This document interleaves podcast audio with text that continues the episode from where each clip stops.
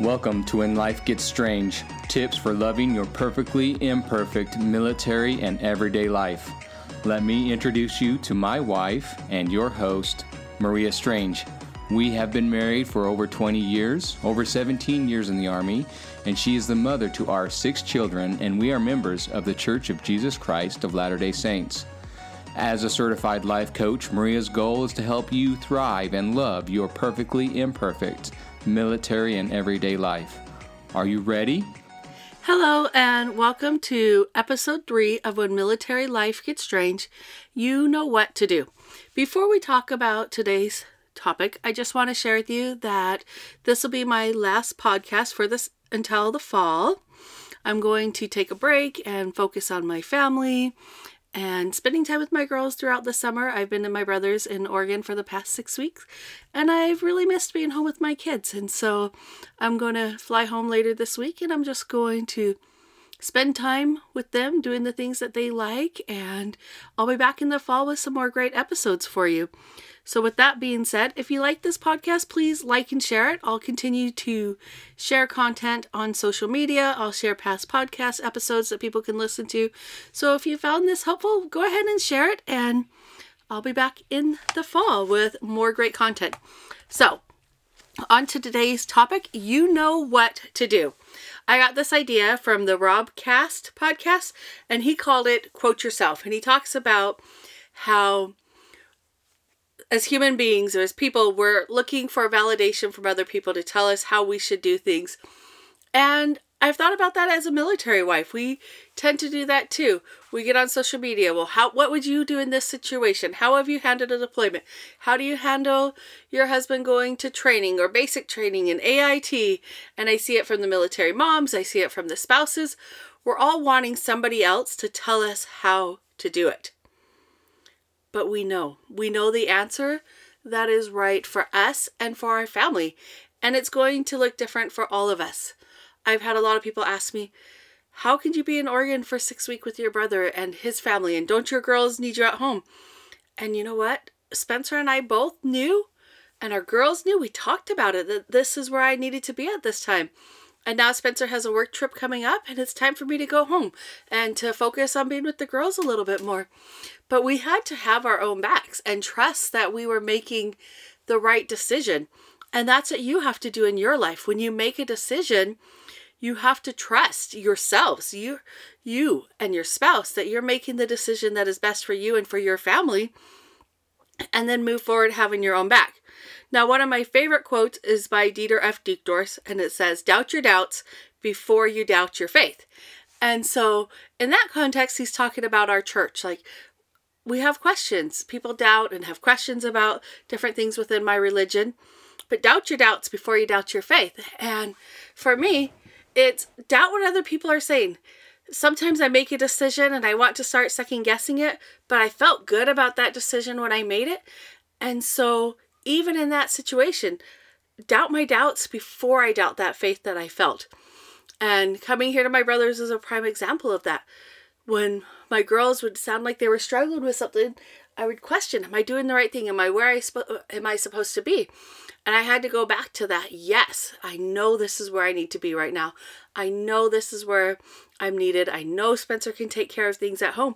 And so in that instant, I was doubting my own doubts when Spencer is deployed and I don't get to talk to him for a few days and my mind wants to start running well what about if this happened or what about this and and I have to remind myself no news is good news if your spouse is deployed and you haven't heard anything? Everything is probably okay. They're just during a time where they're not able to communicate. And that's okay. And when that doubt and that fear starts to come in you got to question that. Do I need to doubt right now? When a PCS move is coming up and you're waiting on orders and you're like, I don't know how we're going to do this, and you start to really stress out, start making some little decisions. Oh, you know what? I can get my house ready to move. I can go through and get rid of the things that we don't need and find things to make decisions to propel you forward. You can decide well, if we're moving within the states, do I want to move myself? Do I want to do a DITY move, which is a that's where you move yourself? Do I want to have the military movie? Do I want to do a partial DITY?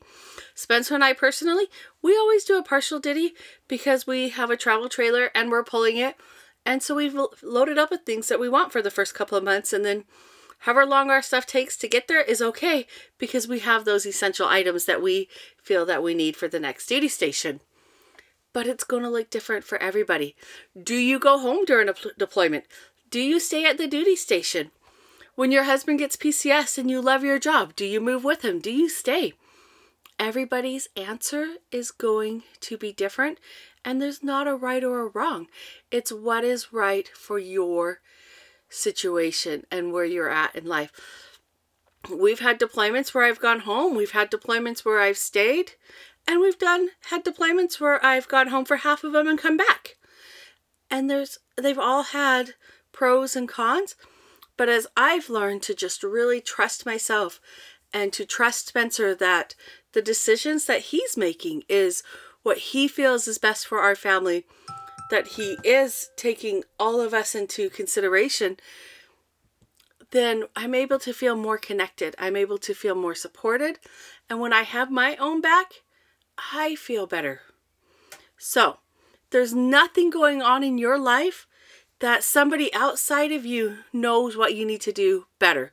You have to trust yourself because you know the perfect thing to do for you.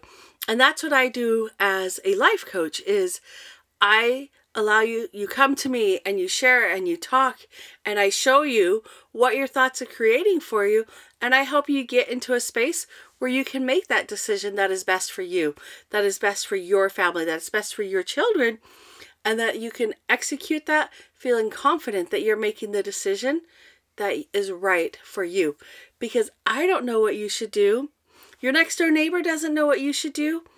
Your best friend doesn't know what you should do. You know what you need to do for yourself.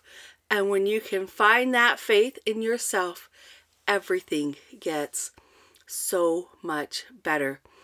I've had deployments where I've had my friends, they're going through the same deployment and everything looks the same on paper, and yet the experience is so different and we handle it different and we need to do different things because even though on paper it looks the same what's going on in our thoughts and in our homes is actually quite different. And so when we can recognize that that the things that's really going on for us is different then we can recognize that we know what we need for ourselves.